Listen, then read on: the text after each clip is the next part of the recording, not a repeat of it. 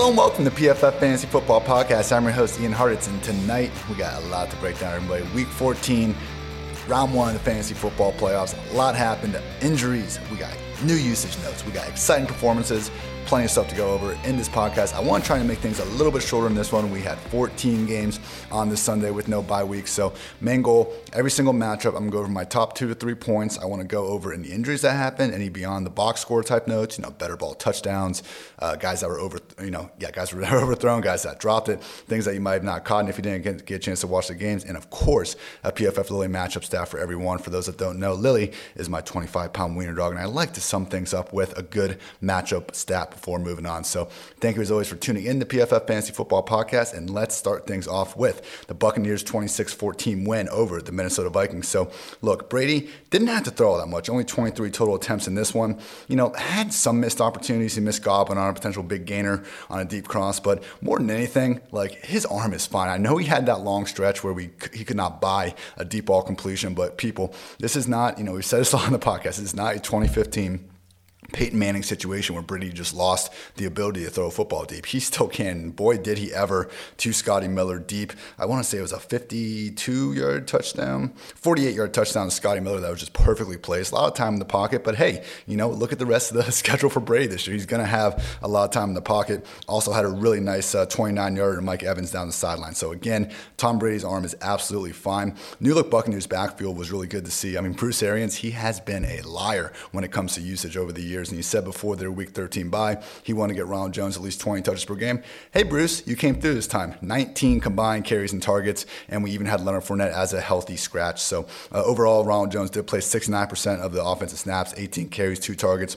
Sean McCoy was there, 29%, four carries, one target, more of a third down role. But it was the Rojo backfield. And hey, with this type of usage, everybody, we're talking legit top 10 running back from here on out. Vikings, so many missed opportunities. I mean, look, I have made my hatred for kickers very clear over the years. And I mean, this is exactly why three missed field goals and an extra point from, from uh, Dan Bailey. Leave him at the freaking airport, man. Make him Uber his way back to Minnesota for all I care. I cannot stand kickers, particularly when they take away from an otherwise pretty uh, guts, gutsy performance, I think, by Kirk Cousins. Look, not his best game by any stretch of the imaginations, but in his defense, six sacks under duress the entire game. I mean, he just didn't really have a chance to look downfield against this secondary that we saw Tyreek Hill and company have plenty of success with. So this was something coming in the game that we knew could be an issue with pressure. That's kind of been the only kryptonite to this Vikings passing offense all season long. So again, even despite that pressure, like they had those chances, they just unfortunately couldn't make their kicks. And they also, I mean, Adam Thielen, it would have been an amazing catch, but he did get one hand on a ball for a potential score, just couldn't come down with it. So,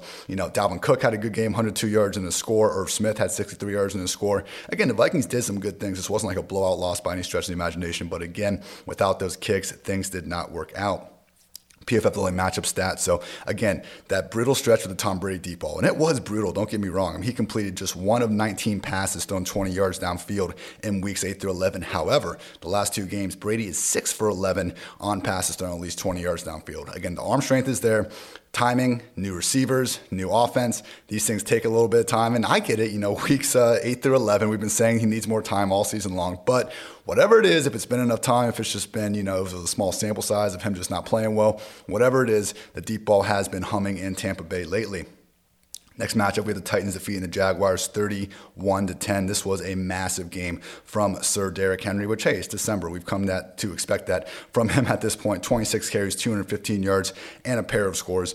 Absolutely beasting. And you know who else was beasting? Everybody? A.J. freaking Brown. AJB wide receiver one season lives on. Seven catches, 112 yards, and a score. The score was absolutely beautiful. Flea flicker on the Titans' first drive of the game where A.J. Brown went up with not two, but just one hand reeled it in over some poor Jaguars cornerback. It looked like he got hurt in the third quarter, and that was scary. I mean, I, you know, got got had some nice followers on Twitter, you know, reach out and that my dire time of need and you know tell me that everything's gonna be okay and they hope I'm all right. AJ Brown is all right, which means I am all right. So good stuff from AJ and Derrick Henry as we have seen all year. And you know, just watching this game made me think because Jonnu Smith's another just complete freak athlete. And I understand every NFL player is a freak athlete to some extent, but truly, I think if every team had to enter a running back, a wide receiver, and a tight end in some sort of like anchorman style brawl type thing, you know, no rules except no touching of the hair, of course, or face. But anyway, AJ Brown, Derrick Henry, Jonnu Smith. Give me those three against any group of RB1, wide receiver one, tight end one, and the rest of the league. Ryan Tannehill made one good decision after another in this one, 19 for 24, 212 yards and a pair of scores. I mean, look, Corey Davis lost a fumble, but like there weren't any issues otherwise with this offense. Tannehill only took the one sack, and other than that Corey Davis fumble, there wasn't a turnover. So Tannehill didn't even have to finish this game. We saw Logan Woodside, shout out a former AAF for Logan Woodside, and at the end, just wasn't a game where he was really needed. So these are the issues we kind of run into with Tannehill and Kirk Cousins sometimes, where they just don't have to throw that ball uh, all that much. They hand it off to Dalvin Cook and Derrick Henry to their OCs. Uh, uh, you know, harsh desire. But it was good to see in this matchup Tannehill, you know, make the most out of his efficiency. He's been a top 10 fantasy QB all year long, and he'll continue to be ranked as that uh, moving on, even if the Titans always kind of have this risk of it turning into a Derrick Henry game with the Jaguars, the Mike, Mike Glennon era came uh, crashing to a halt. 13 for 23, 85 scoreless yards, and a bad pick. Look, you know, we, we talked about this in the podcast last week. Like Mike Glennon, it was great how he was throwing downfield. That's fun. That's a lot more fun than watching someone throw screens all game.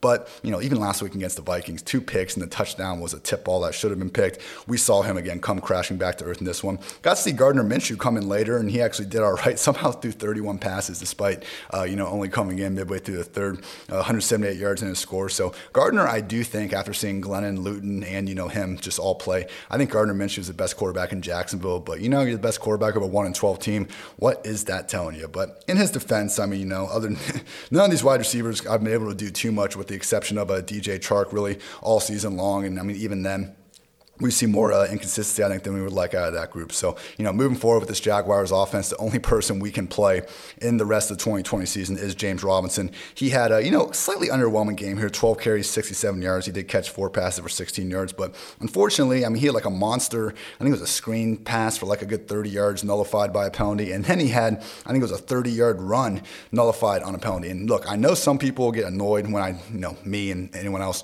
talks about touchdowns that didn't happen because of penalty, because a lot of times the penalty was what caused the touchdown to happen. This was an illegal formation penalty where the wide receiver just covered up the tight end. If the wide receiver on the opposite side of the field had taken one step back, it would have been a touchdown. Had no influence on the play. It's unfortunate that's happened. That's at least Robinson's third on the season. He had two in one game against the Packers. You know, hey, James RB1 season lives on. Like, I get it, it's fine, but it is unfortunate that, you know, a guy who's been carrying us all year long in fantasy land uh, had, you know, a touchdown ripped from his grasp like that uh, in the in the you know first round of the fantasy playoffs. Unfortunately. PFF Lily matchup stat. So since Derrick Henry has entered the league in 2016, we've seen 67 people have at least 300 rush attempts. Nick Chubb and Derrick Henry are at 4.1 and 3.8 yards after contact per rush, respectively. Nobody else is over even 3.4 people. They are truly on another level when it comes to just picking up yards after contact. So it's been fantastic ever since he got into the league. And guess what? We could be looking at Derrick Henry 2K situation. He has three more games this year against the Lions, the Packers, and the Texans. Those are quite literally the bottom three defenses in the league in PPR points per game allowed to opposing RBs. And guess what? The Jaguars were the force. So we've been talking about this December stretch for quite a while, and all Henry needs to average, you know, all he needs to average. It's 156 rushing yards per game over the next three weeks. I think I speak for all of us when I say, come on, Derrick Henry, go get that 2K, man. That would be an awesome storyline to cap off this season.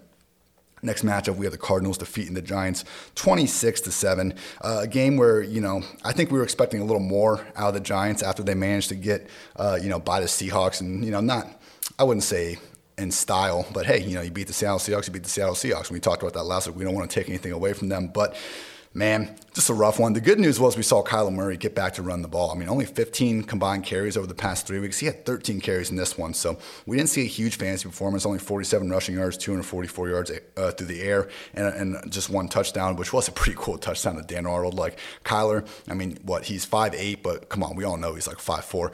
Uh, stepping back in the pocket, throwing like off his back foot over a couple guys, and he found Dan Arnold in the middle of the end zone in between about three defenders. So the only spot his guy can come down with it, Kyler was able to put it there. I mean, I wish I could do anything in my life as well as Kyler Murray throws off his back foot. That dude has special arm talent sometimes. But again, the really good news for Kyler was seeing those rush attempts get back up into a good level He's going to be back well inside the top 10 fantasy QBs uh, moving forward. I think I had him 10th this week, but I'm talking like top five, top six here moving on as long as he is running. Uh, DeAndre Hopkins was someone that, uh, you know, really on my uh, Sirius XM show on Saturday, we were talking up a lot as could have success in this one. James Bradberry is a great corner, but the Giants just run so much zone that someone like Hopkins that, you know, is just such a nuanced route runner and he's so smart that he would be able to sit down just in open areas and eat all game. That's exactly what happened. Caught 9 of 11 targets for 136 yards. Long of 41 where they just like didn't cover him on a crosser, man. And that is the frustrating part of running zone coverage. Sometimes you have these random coverage busts, and it's like, well, maybe just put your best guy on number one wide receiver. But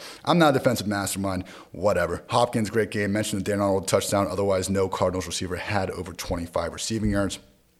Quick shout out Kenyan Drake, 23 carries, 80 yards and a score. Kenyan Drake has looked more elusive after his ankle injury than before, which I guess is just like a pretty Kenyan Drake thing to do. Uh, he's a top 15 fantasy running back on the year. He was 14th coming in to this week. He might even be in the top 12 after this performance. Hey, you know, it's just a lesson that even when guys disappoint us, keep an eye on the role. I mean, there was a short period where Drake got hurt. We didn't know how long it was going to be. And if Chase Edmonds had taken over, then like, okay, then maybe you can cut ways with this guy. But again, when a guy is getting the volume like Kenyan Drake has been all year, you got to keep going back to the well, at least to some extent, because when that volume turns into good efficiency like it has lately, all of a sudden you got yourself a rock solid RB2. Uh, with the Giants, yeah, this was an atrocious effort. They had one scoring drive where Daniel Jones threw a 39 yard pass down the seam to Golden Tate. They got down the one yard line. And then not Wayne Gallman, not Alfred Morris, but Dion freaking Lewis vultured away the touchdown. So I don't even know why he was out there. He fumbled a kick return. Dion Lewis, like he got trucked in pass protection last week. I truly have no idea what Dion Lewis does better than Wayne Gallman on the field, and uh, particularly not Saquon Barkley. I mean, could we imagine if we were in week 14 now in the fantasy playoffs and Saquon had a freaking goal line touchdown uh, just vultured from Dion Lewis? We would have freaking had the pitchforks ready.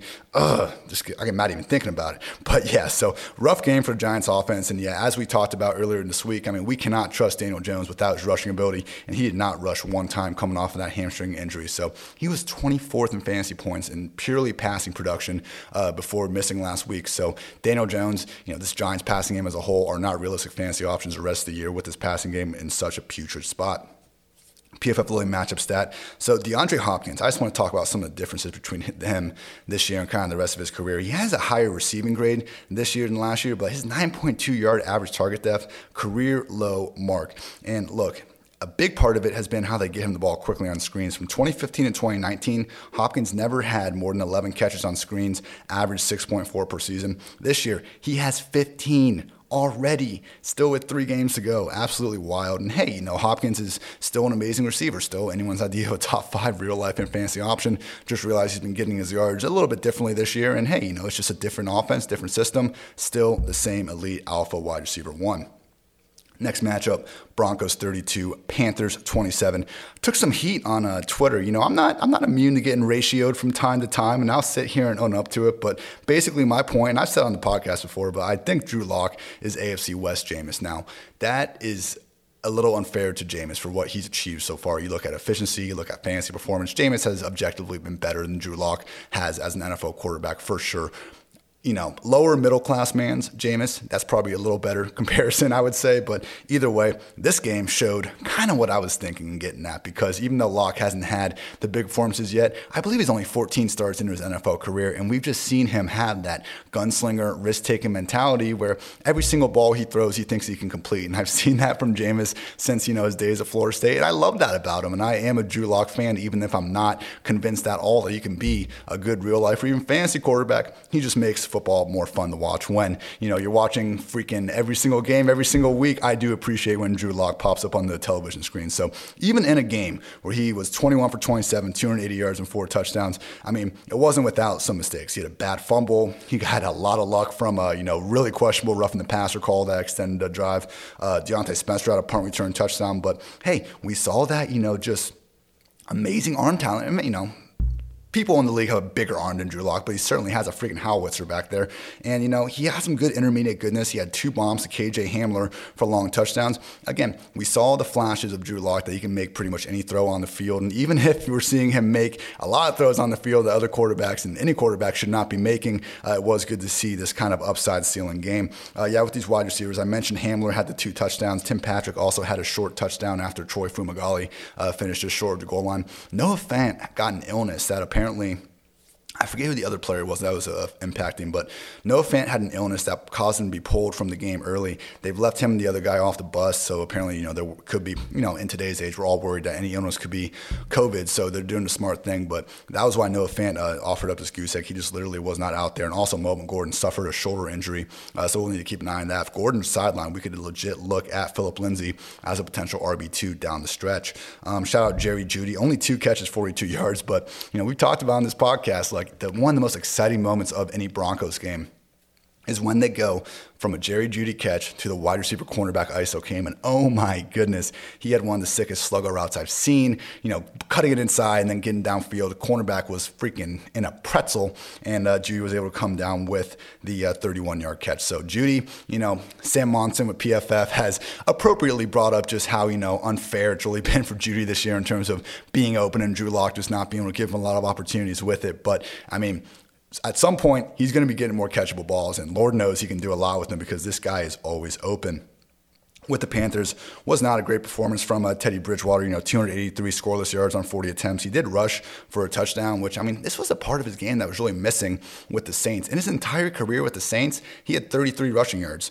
I mean, in this game alone, he had 31. So like Teddy Bridgewater has been running much more uh, with the Carolina Panthers, and that has accordingly helped his fantasy value. I mean, at the end, it was fourth and eight, and he just threw this crosser that was like three yards past the line of scrimmage. Again, not a great performance in real life, but ended up not being that bad in fantasy just because of that rushing floor. Uh, shout out Mike Davis continuing to make dudes miss. 11 carries, 51 yards, and two scores. Didn't have, you know, the massive role that we were probably hoping for uh, just in general with McCaffrey out. He played 72% snaps, 11 carries, and six targets, but that's not bad. And anytime we can get 15 combined carries and targets, like we are going to fire that up as a locked in RB2. So Mike Davis, as long as Christian McCaffrey remains out, will be a must start in Fantasyland. Uh, also, nice job, Robbie Anderson, eight catches, 84 yards. Curtis Samuel, seven catches, 68 yards. As long as DJ Moore remains sidelined, both these guys are going to be recommended starts as well. Uh, PFF Lily matchup stats. So, yeah, Drew Lock. This is where I get the Jameis comp people. Drew Lock has a 6% big time throw rate this year. That only trails Patrick Mahomes, Russell Wilson, and Aaron Rodgers truly, Lock has is the fourth best QB in terms of just making big time throws that we would you know not expect a normal quarterback to be able to make. But there is a but to this. He is the third worst quarterback in turnover worthy play rate behind only Mitchell Trubisky and Nick Mullens. So it's either been really, really good or really, really bad. It's really entertaining. That's not really a combo you want to be a successful real life quarterback, but it's what Drew Lock is, and we need to appreciate that about him. Next matchup, we got the Cowboys defeating the Bengals 30 to 7. This was basically in the post Dak Cowboys kind of era of 2020. They've had the Vikings game, and they've now had this game against the Bengals where they looked even just remotely adequate. But even that, like, is probably giving them a little too much credit because first drive of the game, Giovani Bernard loses a fumble. Second drive, Trayveon Williams loses a fumble. Third drive, Alex freaking Erickson loses a fumble because the Bengals thought it'd be a good idea on fourth and one to give Alex freaking Erickson a, uh, a fly sweep. So, yeah, awful play calling. I don't get it. The one thing I truly don't get in this game, though, Giovani Bernard fumbles on his first carry and he was benched until the second half. The broadcast noted that he had not that he had the league's single longest like non-fumble streak.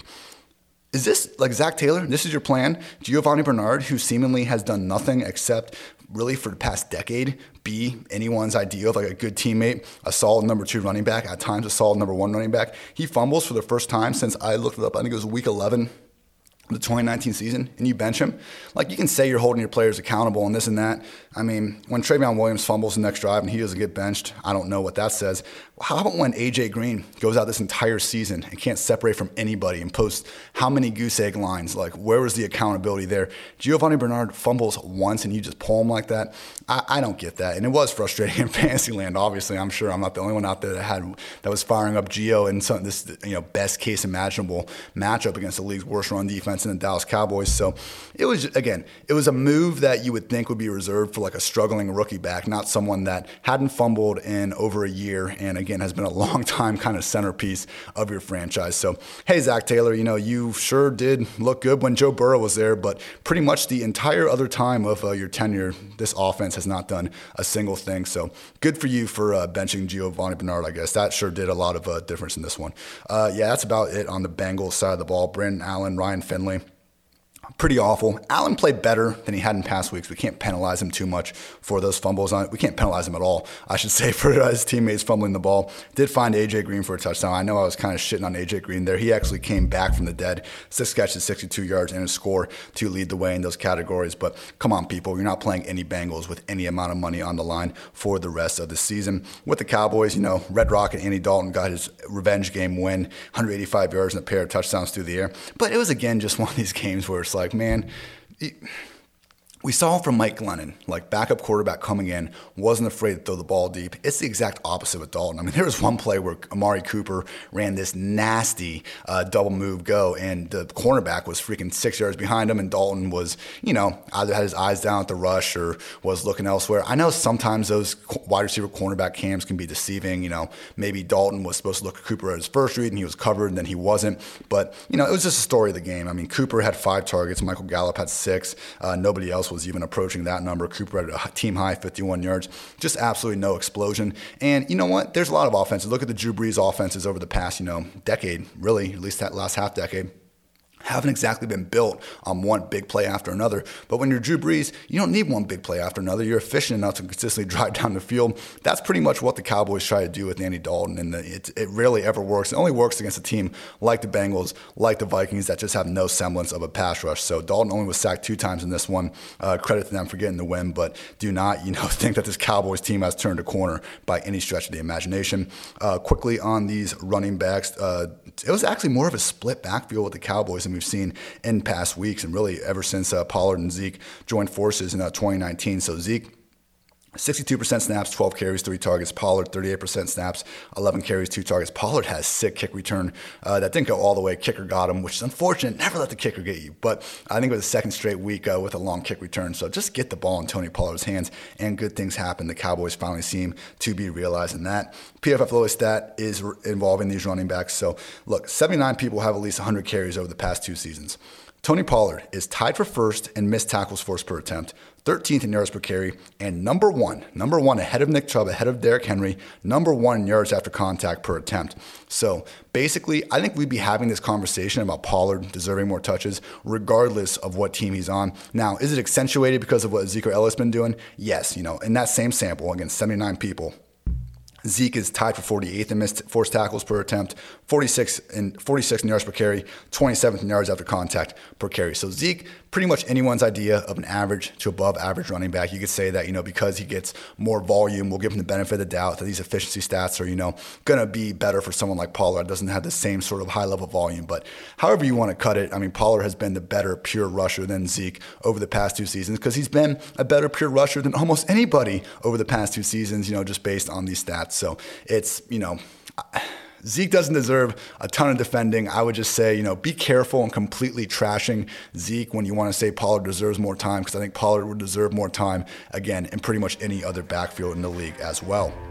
The season is in full swing and the action is still unfolding, so head over to DraftKings Sportsbook, America's top rated sportsbook app. With so many storylines in both professional and collegiate sports, this is the time to check out all that DraftKings Sportsbook has to offer. If you haven't tried the app yet, head to the App Store now because you do not want to miss this, people. To celebrate Sunday's action, DraftKings is ensuring all new users are covered up to $100. That's right, you bet they cover with risk free Sunday betting. Additionally, this weekend there is plenty of action to get on, so head to the app now to start making it rain. On top of those great sign up offers, DraftKings offers great odd, odds boosts every Sunday to help you make it rain. DraftKings is safe, reliable, and secure, making it easy for you to deposit and withdraw your money at your convenience. So download the top rated DraftKings Sportsbook app now and use promo code PFF when you sign up to get this can't miss offer.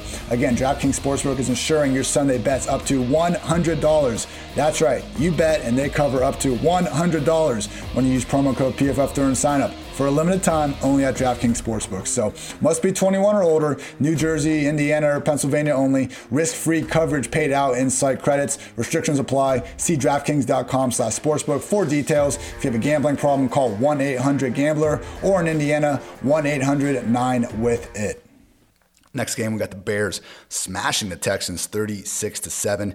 This was a game where we saw really Trubisky and company just take it to them. I mean, they had 30 points by halftime. Wasn't a complete, you know, just dud by Deshaun Watson. He had a rushing touchdown they ended up saying he was just short on. He also threw a ball to Jordan Akins in the end zone that hit the dude right in the chest. He uh, it was clearly glared by the sun, just couldn't even see the thing. But again, those are two touchdowns right there that we could have easily had. And Watson did find the end zone once with a nice little extended play, uh, finding Keke Coutee. So Bad game, I get it, but no Will Fuller, Brandin Cooks was ruled out. Obviously, DeAndre Hopkins in Arizona. At some point, Deshaun Watson cannot do it all in, in, this, you know, Midwest road trip against not a great defense, but still anyone's idea of a very good one. Uh, yeah, he wasn't able to come through. So my guy Duke Johnson had a 48-yard catch and run on a screen. That was fun. Otherwise, yeah, moving on to the Bears. And yeah, Trubisky, 267 yards through the air, three touchdowns, and uh, 23 rushing yards. He's someone that you know I don't think we can fire up with too much confidence, but at a minimum, he at least appears to have the job for the rest of the 2020 season. I was just worried about a mid game benching, but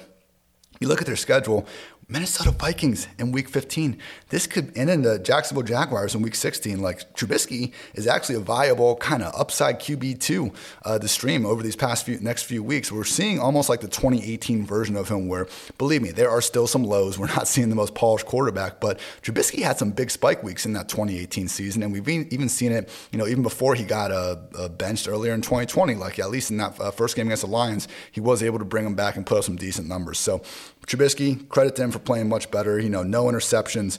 Uh, he didn't have a fumble in this game. He, I mean, last week he had that bad fumble at the end, but truly, since Trubisky's come back under center, I feel like he's been playing some good ball. He had this wild uh, pass to, I think it was Allen Robinson. Most of his passes were going to Allen Robinson. This one, nine catches, 123 yards and a touchdown, but you know, one of those plays where everyone likes to say, oh, if Mahomes did that, it'd be all over ESPN everywhere. I hope this throw from Trubisky is all over ESPN everywhere because the guy, you know, rolling out to his left had to do a nasty, like, sidearm, just weird angle to get it to his guy. And you know what? He did it. He pulled it off. So great game from Trubisky, and also great game from David Montgomery, everybody. 11 carries, 113 yards, and a score. Mostly courtesy of an 80 yards, huge touchdown on his first carry of the game. So I've already seen some tweets saying, you know, oh, you take away his 80 yard touchdown. He only had 10 carries for 33 yards people. He scored an 80 yard touchdown. We cannot just take that for granted and say, oh, you know, sick, you have one play. No, that one play was massive, game breaking. What do we want from David Montgomery? Because he's been playing great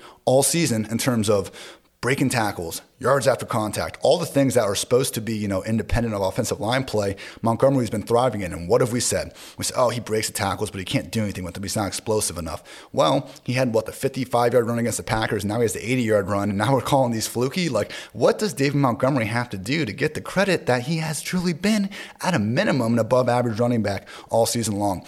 Going in, coming in this game, the Bears were the second worst offense in the league in yards before contact per carry. Again, these are stats meant to try to isolate. In that case, offensive line play. In the forced tackles uh, case, you know, pure running back play. In Montgomery, every single sign points to him being at minimum an above average back in this league. So it's not like he's had, you know, the most consistent quarterback play under center. I think Montgomery has largely done the best with the hand he's been dealt all season long. And gone are days where we're treating him as a volume based RB2. David Montgomery is a legit volume based RB1 top 10 back for the rest of 2020 season and probably beyond. PFF Lily matchup stat. Uh, only Dalvin Cook and Derrick Henry this season have forced more total missed tackles than Montgomery on runs. And guess what? It's not just a volume thing because if you just take, you know, large sample of running backs, at least 100 touches, Montgomery is third in broken tackle rate. So he's racking them up and he's also doing it efficiently. Uh, real quickly on the injury front, I forgot to mention this. Uh, David Johnson was ruled a close contact uh, of COVID we never know when they get put on the list if they're a close contact or if it's a situation where they actually have it and he is a close contact. So he could be back as early as week 15. Duke Johnson, everyone knows I love Duke. He's not, you know, really locked in as a RB2 like David is when he's healthy, but Duke would obviously not be a realistic fantasy option if David is able to return. Next game, we had the Chiefs defeat the Dolphins 33 to 27. This was an entertaining one, and uh, Mahomes, you know, certainly made life a little bit tougher on him. He threw three interceptions in this one. The third one, was a sick one handed snag where he was just trying to chuck the ball downfield and Xavier Howard made a hell of a play. The first two, they hit his receiver's hands, but they were high. I mean, I I, I, would still blame Mahomes on the picks. I was just saying they weren't, you know, egregious, you know, misfires, misreading the coverage. He just didn't put the ball exactly where he wanted to go. You know, I guess it even happens to Patrick Mahomes sometimes. Other than that, though, I mean, 393 yards and two scores. His freaking 44 yard touchdown to Tyreek Hill was unbelievable. Just a rope down the middle of the field, you know, past the secondary. Pretty much the exact throw that he wasn't able to hit uh, quite as consistently against the Broncos. I shouldn't even say that because he hit two out of three. He only missed one of those. So, yeah, Patrick Mahomes, three interceptions, still very much the best quarterback walking on planet Earth. Shout out to Tyreek Hill also converting a 32 yard rush attempt for a score. And uh, Travis Kelce, oh my gosh, eight catches, 136 yards and a touchdown. People, Travis Kelce is not just the best tight end in the league. We got to start talking about Travis Kelce just being one of the best receivers, period. I don't care about the position. This guy leads the NFL in receiving yards right now. And we talk about all these records about him, you know, just against tight ends. Let's start comparing Travis Kelce to all the top receivers in the league, because that's all he's been really for the better part of the past half decade, and particularly over the past three years with Patrick Mahomes under center. Over the past two years, only Julio Jones has more catches of at least 15 yards. Like, it's not like Kelce is just some, you know, Jason Witten target hog, just, you know, dad bod falling forward tight end. I kind of expected Kelce to fall off at least a little bit this year. Not saying I thought it'd be a dud. Still, anyone's idea of a top two fantasy tight end, unless you were freaking drunk while you were making your rankings going in this year. But at some point, was just like Kelce. okay, he's in his 30s, he's getting up there. It's a demanding position.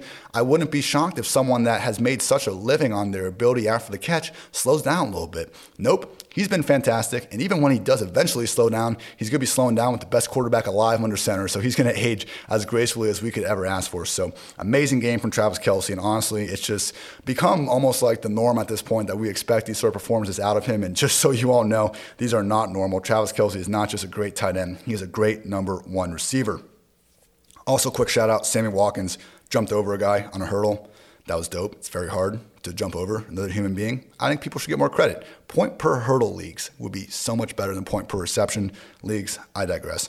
Uh, Clyde Edwards Helaire, not the best line overall, but five catches, uh, 59 yards, t- 16 carries, 32 yards. That's good usage, everybody. And he played 75% of the Chiefs' offensive snaps. The problem with Le'Veon Bell in the picture was they were going almost 50 50. And even if it wasn't, you know, 50 50 between Bell and Clyde, Darrel Williams was making it a 50 50 uh, just between Clyde and those two other running backs. But 75% snaps in this offense, in this economy, like Clyde Edwards-Helaire is going to be a upside RB2 moving forward with this sort of usage. I know it didn't work out this week, but we are now getting pre-Bell usage, and the guy was a freaking upside RB2 before Le'Veon Bell. So seemingly, Chiefs have realized that, you know, their offense is better going through Clyde. Start him with confidence, people, in week 15 and 16 with the Dolphins. So a lot of injuries that I think will help show how much better Tua was than his line necessarily uh, indicated because DeVante Parker suffered a leg injury early, Jakeem Grant suffered a leg injury, and Mike Gesicki appeared to suffer a shoulder injury. Might have been an arm. We haven't gotten, you know, we'll get official injury di- uh, diagnosis and stuff usually throughout the week. Uh, make sure you check out the Tuesday pod. I go over some of the waiver wire options, and then the Friday pod, I recap Thursday Night Football, and then I also go over the injuries to watch ahead of the weekend. So keep an eye on those. But truly, I mean, Tua, to make this a six point game, throw for 316 yards and two touchdowns while he's throwing to Lynn Bowden, who's a rookie who's playing, you know, quarterback, running back, and wide receiver. Mack Hollins, you know, ex Eagles cast off. Adam Shaheen, Durham Smythe, like Tua was thrown to nobodies. He was thrown to all areas of the field, and he was really throwing a catchable ball all game long. I do kind of think we might overrate uh, just kind of QB velocity in general. Obviously, it's great when you have a tight window, you need to squeeze the ball in there, but like every time Tua throws it, I'm just, it's like Russell Wilson esque in terms of just how catchable that thing feels. And unfortunately, he had some drops. Parker had one in the end zone that went off his hands before he got hurt. And on the first drive alone, he had 15 plus yard chunk plays to Jakeem Grant and Parker again that they managed to drop. So again, Tua, I thought played fantastic. I thought last week he was really great too, and he just keeps building and he keeps getting better. So you know, in fantasy our only issue on this podcast that we've had with Tua was volume because in his first four games, he never even cleared 30 pass attempts. He hit 48 in this one, and he even ran for 24 yards in his score. So we know he's got the athleticism. He's just always a pass first quarterback, so we haven't always seen this side of him. But with this sort of usage, Tua can actually be an upside QB2 moving forward as well. Uh, PFF Lloyd matchup stat just three QBs have a drop rate of at least 6.5% this season Carson Wentz, Ben Roethlisberger, which I'm sure we all could have guessed, and Tua. So again, he's not getting help. He's with a skill position unit that I think anyone would rank in the bottom five of the league. Not trying to take away from particularly Parker and Gesicki, but you know, Preston Williams was hurt. They didn't address the back. They're now on their four string running back. I mean, there just isn't much going on in Miami, and Tua has continued to largely make the most out of it, at least in recent weeks. Next matchup, we had the Seahawks absolutely slaughtered the Jets 40 to 3.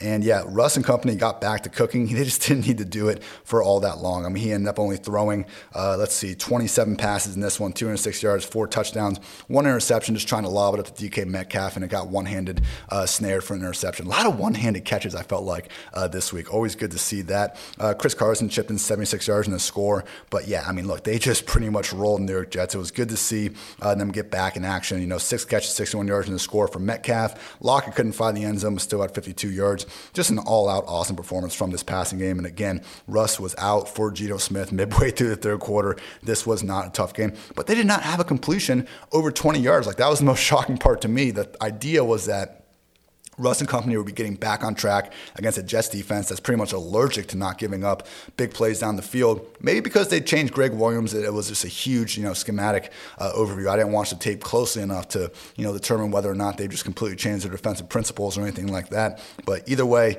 this passing game was moving. Easy matchup, but hey, they need an easy matchup to get back on track. Uh, with the Jets, Sam Darnold was so bad. He had three, not one, not two, three dropped interceptions, just couldn't make anything happen. 132 passing yards, three points against the freaking Seahawks. I know, Adam Gase, how is this guy have a, every every time a coach gets fired, and it was the Raiders Raiders defensive coordinator that got fired tonight.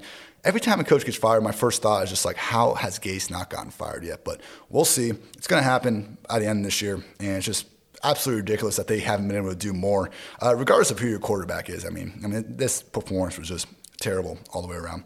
PFF Lloyd matchup stat. Want to give a shout out to Metcalf here because we have some really cool behind the scenes, you know, the stats that PFF employees and NFL teams can use. And one of those is just targets in single man to man coverage. And this year, 74 players have at least 25 targets in single coverage. Only two are averaging at least five yards per route run. That is Davante Adams, number one at 5.22. DK Metcalf, just a hair behind at 5.15. Truly, trying to guard DK Metcalf as one mere mortal, not good for business people. Next game, we got the Colts defeating the Raiders 44 to 27. This was the Jonathan Taylor breakout party that so many were hoping for. And he's been balling more in recent weeks, but my goodness, 20 carries, 150 yards, two scores. Look, Last week on this podcast, the big takeaway was Jonathan Taylor is running so much better. He's breaking tackles. He's you're starting to see the vision. I did not care about that 40-yard reception touchdown he had where nobody guarded him in the flat. That's because Nyheim Hines is always going to be their pass down back, and we saw that in this one. Jonathan Taylor two catches for 15 yards on two targets. This passing game is always going to be crowded, but we need Taylor to rise up the top of the running game, which he did in a big way here. You know, not completely dominant, still only 54% snaps, but 20 of 28 running back carries, and then he had those two targets as well. So Jonathan Taylor, legit. I haven't made the rankings yet. I'd have to look at the matchup. Let's see who they got right now because I want to say legit RB1 for the rest of the season, but I don't want to get a little bit too overzealous, guys. There's some good running backs out there. Got to see what the matchup is looking like. Colts in week 15 play the Houston Texans. Jonathan Taylor is a legit RB1 in week 15 against the Houston Texans. Fire him up with confidence, everybody. Uh, passing game, T.Y. Hilton kept on keeping on. Five catches, 86 yards, two scores on just seven targets, though. And that's the thing about this group. I mean, you know, Michael Pittman had five targets and only 42 scoreless yards. So we know Rivers in these cozy matchups. He had he's had cozy ones recently. He's going to have another cozy one next week against the Texans. We know he's going to put up yards. It's just really hard to figure out who's necessarily going to be getting them. Hilton has been rising up to the top in recent weeks. It makes sense if he's going to stay there over Pittman. We've talked about Pittman all year, getting most of his stuff, you know, just on uncovered crossers and things of that nature. I do believe in Hilton a little more than I have, you know, in the past. Because let's face it, he didn't do anything in weeks one through ten, but now it's been week after week, and now he gets a Houston Texan team that people forget. T.Y. Hilton showed up to a playoff game wearing a clown mask against the Houston Texans. We cannot bet against that. You know, upside wide receiver three is what his volume says, but the way he's playing lately, I think it's more of a borderline wide receiver two situation. You should feel confident about starting T.Y. Hilton in week 15. Now with the Raiders, you know, been backing Derek Carr all season long, and he wasn't terrible in this one 316 yards, two touchdowns. He had two picks. One of them was, again, a one handed freaking interception where he tried to fit it to Darren Waller in the end zone. The other one hit Jalen Richard directly in the hands, went behind him, and was taken back for a touchdown. So, you know, Nelson Agholor had five catches, 100 yards, and a touchdown. Nice bounce back spot. Waller has 75 yards, and then uh, Foster Moreau had a 47 yard touchdown down the seam. He's truly one of the more talented backup tight ends in the league. He was getting a lot more run last year before Old Man Witten came to town. The big storyline from the Raiders Josh Jacobs, 76 scoreless yards after going on Instagram and saying that, you know, he wasn't going to play because Josh Jacobs has a problem with fantasy football. I kind of love it. Like he's turning heel on the fantasy football community. I don't get it for himself because all it's going to do is attract a lot of pissed off fantasy football managers and the fact that, you know, he kind of made this big fuss about it and then didn't produce. That's not a great look, but it's new, it's different, and it's going to probably cause his draft value to tank next year because people are just pissed off about this. But the usage remains high, high end RB2, borderline RB1 at worst. You know, this was a game where they got behind, so because of that, we saw him only play 43% of the offensive snaps, but that's always been an annoying problem. Still at 13 carries and five targets. Josh Jacobs, I don't like him right now. I'm sure you don't like him right now. All in terms of fantasy. I hope Josh Jacobs is freaking happy and healthy and all that. Purely fantasy. None of us like Josh Jacobs right now. You still got to start him next week and beyond. He has anyone's idea of an RB1 level workload. Just unfortunate that he couldn't give us more in the first week of the playoffs. Only injury to know is that Mo Alie-Cox suffered knee injury for the Colts. Look, if he's out, it's Trey Burton season, everybody. So it's always been an issue with the Colts of who's getting the ball. If you can take away one of the tight ends, definitely go back to well with the other one that is still healthy. Uh, PFF Lily matchup stat. Over the past two weeks, Jonathan Taylor, on only carries, has racked up 14 missed tackles. In weeks 1 through 11 combined, he had 13 forced missed tackles. Truly, Jonathan Taylor is playing at a different level over the past few weeks. The schedule has been a dream. I get that. Guess what? It's still a dream next week against the Texans. So, again, fire up Jonathan Taylor with confidence as an RB1 in that, in anyone's idea of a smash spot. Chargers beat the Falcons 20 to 17 interesting game. And I think I have some good data here because I've had some people reach out and just say, you know, Herbert doesn't look like the same guy with Austin Ekeler there. And they got the win. Herbert had an awesome throw to, uh, I believe it was Tyron Johnson. It might just be Ty Johnson. That's that's a Jets running back. I think Tyron Johnson. They have Tyron Johnson and Jalen Guyton. I swear these guys look the same when they're running downfield. Both talented young receivers. I don't want to take anything away from the guy, but either way, Herbert finds Johnson for a nice like 25 yard catch down the left sideline. Just a freaking dart and kind of showed the kind of arm talent he had. But overall, like we saw that on talent. We've seen it all year. And I remember that Bucks game early on where he was just slinging that thing deep. 44 attempts, only 243 yards. Like he completed 36 of them. It was just one screen, one dink and dunk after another. And hey, this was great for Austin Ekeler. Nine catches, 67 yards. Keenan Allen had nine catches, 52 yards in the score. Even Hunter Henry had six catches, 41 yards. But it was almost like Pittsburgh Steeler s, just like the lack of pushing the ball downfield. And Herbert's someone that can create. He can get like his touchdown to Keenan Allen was spectacular, rolling out to his right and just throwing a dart exactly where it needed to be. We've seen examples all season long that Herbert can make almost any throw on the field do not restrict his field to freaking five yards past the line of scrimmage. So Matt Ryan pretty much lost this game, and by pretty much, he absolutely lost this game for the Falcons. Three interceptions. The first one was somewhat excusable. Like, he definitely forced it deep in the double coverage to Ridley, but it was a bomb. You know, he's trying to make a play. I get it. And then two, not one, two, just bad fourth quarter interceptions that gave the Chargers this opportunity to win the game in the first place. So the only time that we saw a truly good pass in this game was Russell Gage. What the hell are the Falcons putting in the water of their slot receiver room? Because Russell Gage and before him Mohamed Sanu are just slinging dimes. In this case, it was Gage, 39 yards to Calvin Ridley, just absolutely perfect downfield. And don't forget, in week two against the Cowboys, Gage took a wildcat snap hit Julio Jones in the chest, and Julio dropped it, ended up being a difference in that game. So, you know, Matt Ryan, I don't think it's anything to worry about, but hey, let's give Russell Gage a uh, pass or two a game. Who says no? Uh, shout out Calvin Ridley on having eight catches for 124 yards and a touchdown. This man has never busted in games with at least eight targets, and the streak continues. Uh, injuries in this one Mike Williams suffered a back injury early on, and because of that, uh, we saw Johnson have seven targets, and uh, Jalen Guyton really didn't get the same treatment. So Tyron Johnson is going to be the person where, you know, he's going to be a thin waiver wire ad because Ekeler and Keenan Allen and, and even Hunter Henry are going to dominate so much much the target share. But, you know, if you're feeling frisky in DFS next week and Mike Williams remains out, Johnson would be the recommended play. So PFF only matchup stat, and this is what I was talking about with Herbert and Ekeler before I buried the lead. Uh, so Herbert with Ekeler in weeks 2, 3, 12, 13, and now 14 has produced three of his four worst games of the season in PFF passing grade. And we look at the specifics with Ekeler, 6.1 yards per attempt, 7 yard average target depth. Without Ekeler, 7.7 yards per attempt and 8.1 yard average target depth. Again, like some offenses, it doesn't make sense to throw the ball downfield because you got, a, you know, and I don't even want to say Herbert's like not executing this strategy. Again, you know, threw the ball 44 times, only eight of them hit the ground incomplete.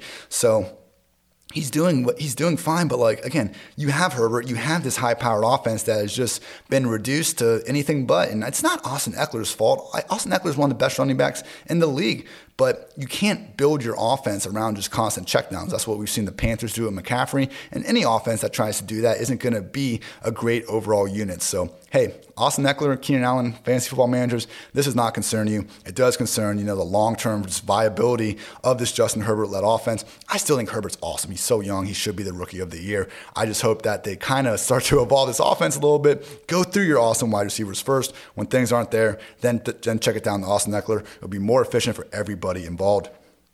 Next matchup, the Eagles beat the Saints 24 to 21. Jalen Hurts seasoned everybody. So look, Jalen Hurts was not good as a passer. He was running around a lot. He had 106 yards on 18 carries. And because of that in fantasy, excuse me, we got the Cardinals next week, the Cowboys the week after. Jalen Hurts is a legit QB1 with this sort of rushing workload. For the exact same reason that Taysom Hill before this week was a QB1 he might have even got there. I mean, 33 rushing yards for Taysom, 291 passing yards, and two scores. Like, I'm not saying Jalen Hurts is Taysom Hill. He's not, but he has the same rushing role as Taysom Hill, which has made freaking Taysom Hill a fantasy QB1. So Hurts, anything extra we get as a thrower is fine. He's running the ball enough that we can legit fire him as a top 12 option at the position as early as next week. Just realize nothing was downfield. They did one play where Hurts rolled out. He tried to throw back across the field. Reagor was open, couldn't put it on him. Um, Steven Ruiz, lead writer for crap, I can't remember. Steven Ruiz is an awesome Twitter follower. I really respect his work. He made the point on this bomb to uh, Jalen Reagor that, oh, uh, for the win, lead NFL writer for the win. Anyway, great guy. Hurts chucks the ball downfield. It looked just like Russell Wilson. That was Steven's point that, you know, just aesthetically, it looked like the way Russell Wilson would loft the ball downfield. I am not saying Hurts can't develop into a great passer. I know he was super accurate at Oklahoma after experiencing some up and downs at Alabama, but in game one, he was not even close to a great passer. There's nothing downfield. 74% of Hurts's passing yards came after the catch. Guys, Alex Smith's at 60%. Jimmy G's at 65%. Hurts was, you know, the opposite of a gunslinger in this one. Hey, the Eagles went in and they beat a freaking awesome defense 24 21. Hurts deserves a ton of credit for what he brought on the ground.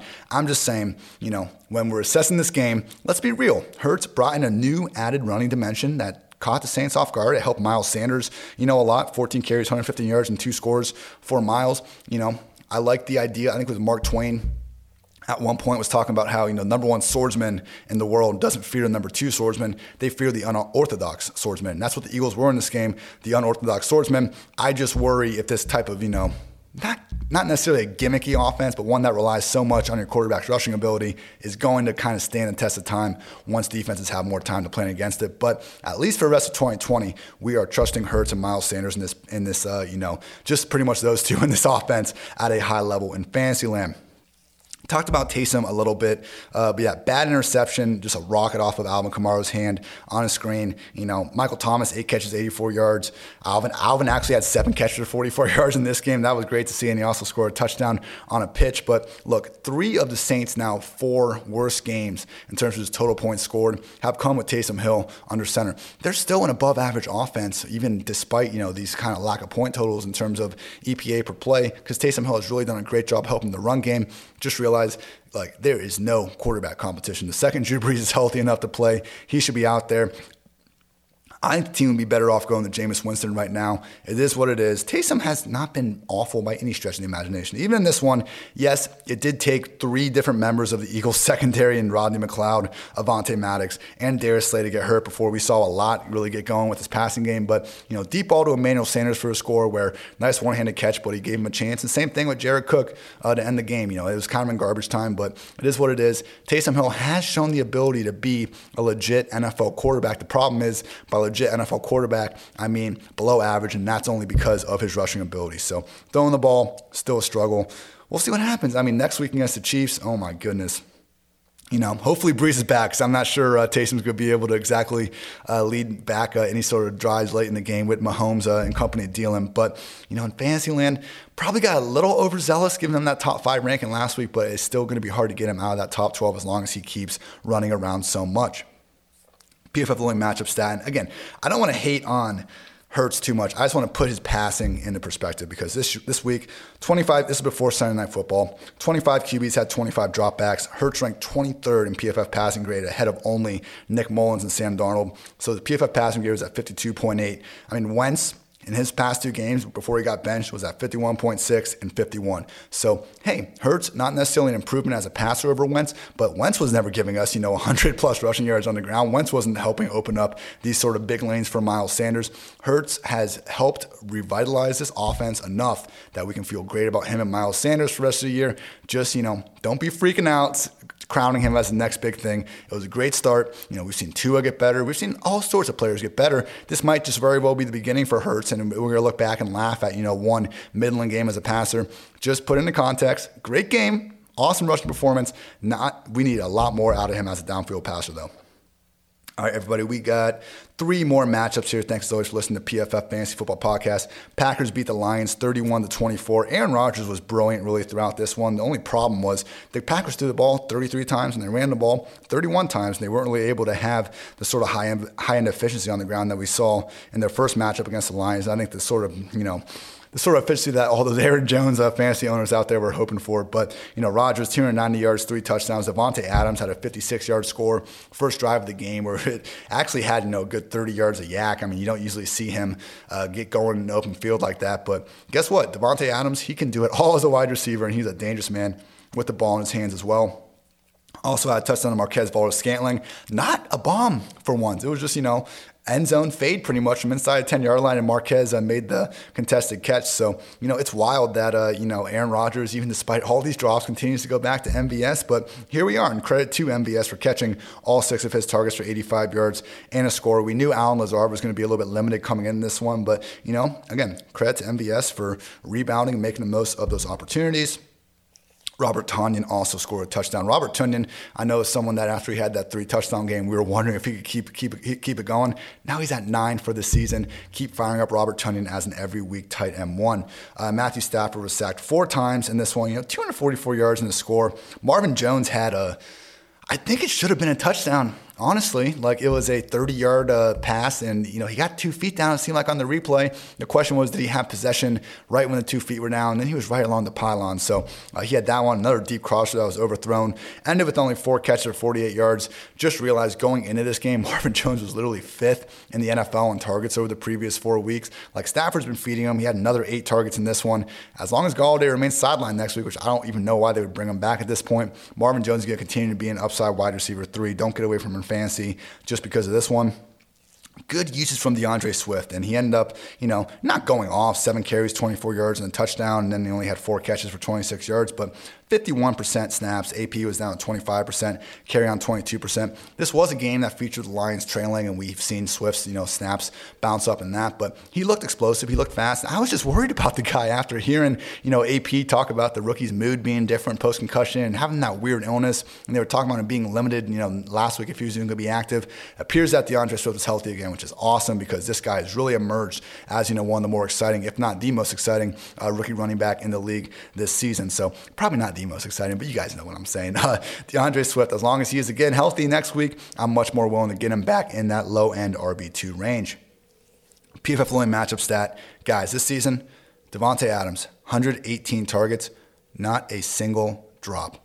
Spectacular. No other player with even 70 targets doesn't have a drop. Davante Adams, truly the best wide receiver in the game right now two more matchups. Uh, the Washington football team defeated the 49ers 23 to 15 look, Washington did not gain over 100 passing or 100 rushing yards. They had two defensive touchdowns, and Chase Young was a terror. That's why they won this game. Alex Smith uh, suffered a leg injury in the second quarter. X-rays are negative. He's fine, apparently. But Haskins came in, was not good. Should have been picked off on one overthrow Terry McLaurin. They ruled it hit the ground. I mean, this, this offense was a disaster. Again, anytime you finish under 200 total yards of offense, there's not going to be many good things to say. We did see J.D. McKissick lead the way, 65% snaps, 11 carries, four targets. Peyton Barber, uh, 48%, 12 carries, three targets. Told you guys like do not start Peyton Barber even if there's a fire. Uh, I hope you seeded that advice. McKissick didn't exactly you know dominate, but we did see him act as the best rusher. We already know what his receiving uh, ceiling can be in some of these weeks. Uh, as long as Antonio Gibson remains out, McKissick's going to remain a low end RB2.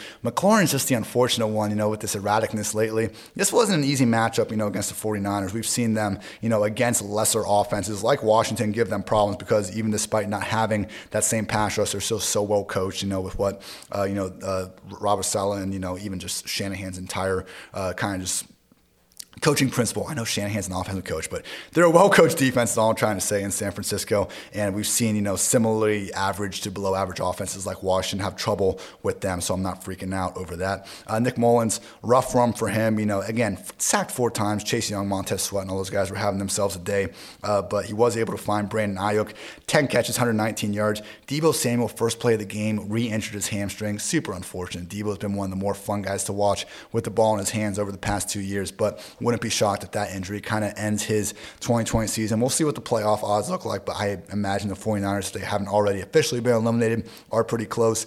Just unfortunate. Hopefully he's back to get back to, uh, together by 2021. But Aiyuk, 16 targets in this one, with a lot of them being easy screens designed by the wizard himself, Kyle Shanahan. So awesome game from him, and that takes us right into our PFF uh, Lily matchup stat. Brandon Aiyuk in his last six games, he has scored or gone over 100 yards in every single one. So this year, 18 rookie wide receivers have at least 25 targets. You know who's number one? Justin Jefferson. Number two, though, Brandon Aiyuk. This class is looking absolutely incredible in terms of wide receiver talent, and we knew that, you know, coming into the draft and everything. The, all the talk was about the 2020 wide receiver class, and we've seen it from CeeDee Lamb, Justin Jefferson, Chase Claypool. You know, I'm forgetting a ton of guys. Denzel Mims so many rookie wide receivers have looked great. There's a legit argument that Brandon Aiyuk has been the second best of them all, only behind Justin Jefferson final game for you Sunday Night Football, Bills Steelers. I admit, after Ben threw the fourth quarter pick, I believe targeting James Washington downfield, I dipped to get this uh, podcast going.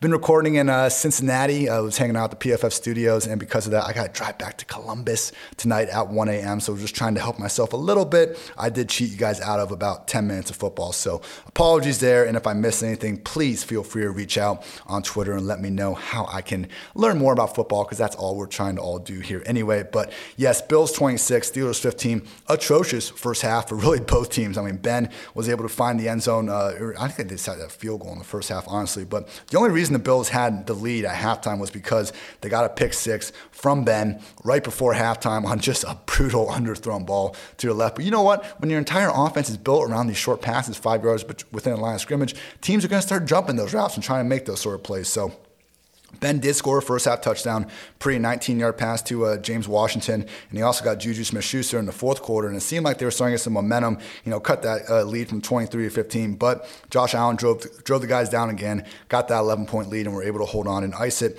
Uh, just, you know, again, wasn't the best start from Josh Allen. First half, really nothing good was happening for his Bills offense, but back to back touchdown drives in the third quarter. Stefon Diggs, 19 yard catch, Gabriel Davis, 13 yard catch. Look, we've hyped up Josh Allen since the preseason on this pod, told you that this was not a matchup you need to, you know, be terrified of in fantasy land. Josh Allen didn't crush it, you know, just in terms of raw stats. 238 yards, two touchdowns, one pick, and there were 28 yards on the ground. But seeing him have this type of performance against the Steelers, not even against the 49ers defense that just really couldn't even touch him in the pocket, incredibly, incredibly impressive, and yet another feather in the cap of Josh Allen's magnificent 2020 season. Stefon Diggs was the big reason why, though. 10 catches on 14 targets, 130 yards and a touchdown. Just his ability throughout the game to just not only get open, but then with the ball in his hands, create after and make contested catches. I mean, Stefon Diggs, it was like in Minnesota between him and Thielen. We knew they were both great, but I don't think people realized just how spectacular Diggs is and how much of a true number one wide receiver he is. Those questions have been answered in Buffalo throughout the entire season. Awesome seeing, you know, a true, true prime time, you know, highly televised game like this, seeing Diggs go out and have the performance that we, we now know he is fully capable of doing and he has made a habit of doing so in 2020. That's going to do it, everybody. Thank you as always for listening to PFF Fantasy Football Podcast. New episodes every Monday, Tuesday, Wednesday, Thursday, and Friday. Uh, feel free to check me out on Twitter at iHeart. It's I H A R T I T Z. I'll shoot out these podcast episodes when they are ready, and also got some good old written content uh, throughout the week, which I think you know can help you uh, organize your rational thoughts and just try to be a little better at the uh, uh, talking end of things as well. But I'm rambling. Thank you as always for tuning in to PFF Fantasy Football Podcast, and until next time, take care, everybody.